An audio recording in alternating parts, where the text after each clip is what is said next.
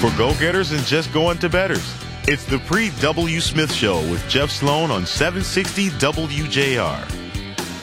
All right, welcome back. Uh, so, listen, big sports news this morning, too, guys. I know we wanted to make sure we covered that. We love our Detroit Lions. Let's start with the Lions. Mark, what do we have? We have Ben Johnson coming back, Oh, such good news. offensive coordinator, in case you don't know. Thank Yeah. you for clarifying that, Mark. Yeah, there we go. Listen, Kristen, this guy, Ben Johnson, he was a major, you know, you look at the factors that made the Lions so special this year and to give us such hope heading into next year. And there's no doubt Ben Johnson's on that list. He's the, uh, Mark, he's the offensive coordinator. Is that his title? Offensive coordinator, Yeah. right? They Yeah, brought yeah. him in last year, and uh, great success. Great success. And we have more good news beyond the Lions. We have Rookie of the Year awards are being uh, announced. The finalists. We have uh, two Michiganders. Well, technically, Michigan, Michigan State. Got Aidan Hutchinson is- a finalist, and Kenneth Walker from Seattle. So they're two of the six. So you can go to the NFL website, vote on your favorite rookie. You can vote multiple times, and uh, the winner will be announced the week of the Super Bowl. So get those votes in.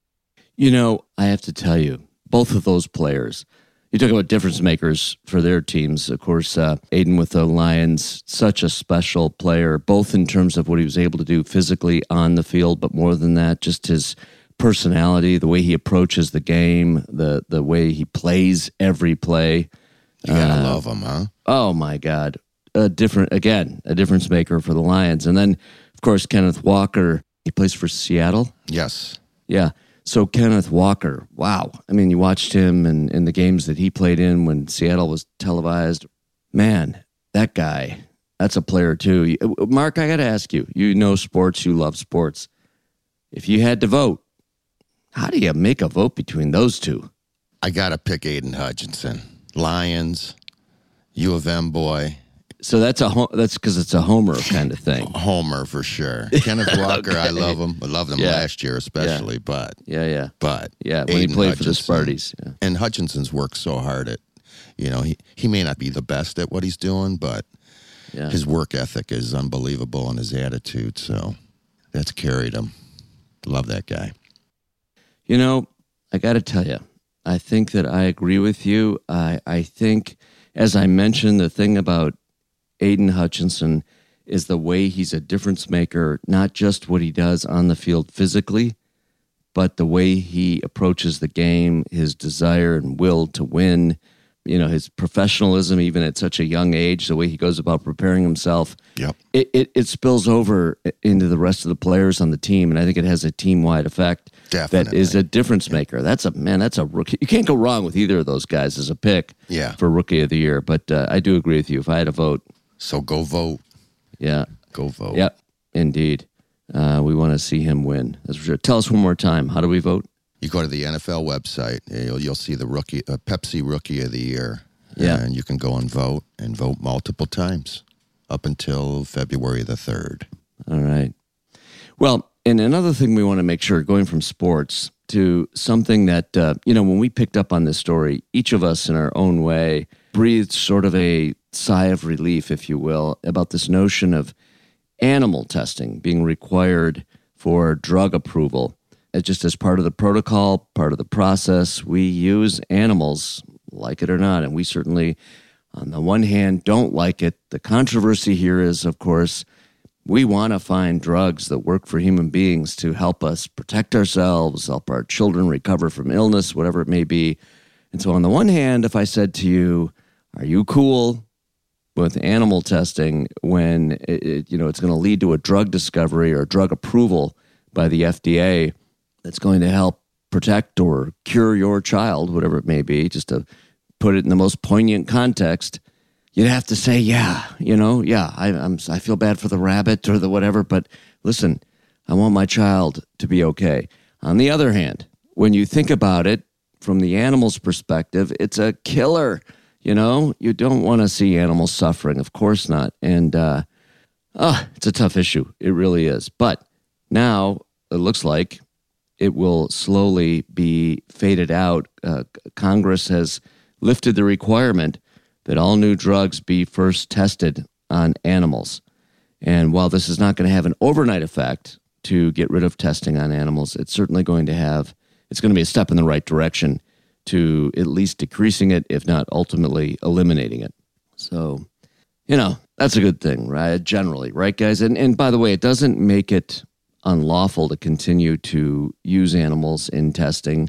I was just going to say that, yeah, it hasn't turned it into like it was against the law now. Exactly. I mean, they've been doing this for decades. They're not just going to yeah, switch the light off overnight and say, all done. There's going to be a lot of work that goes into weaning this out and switching protocols and procedures.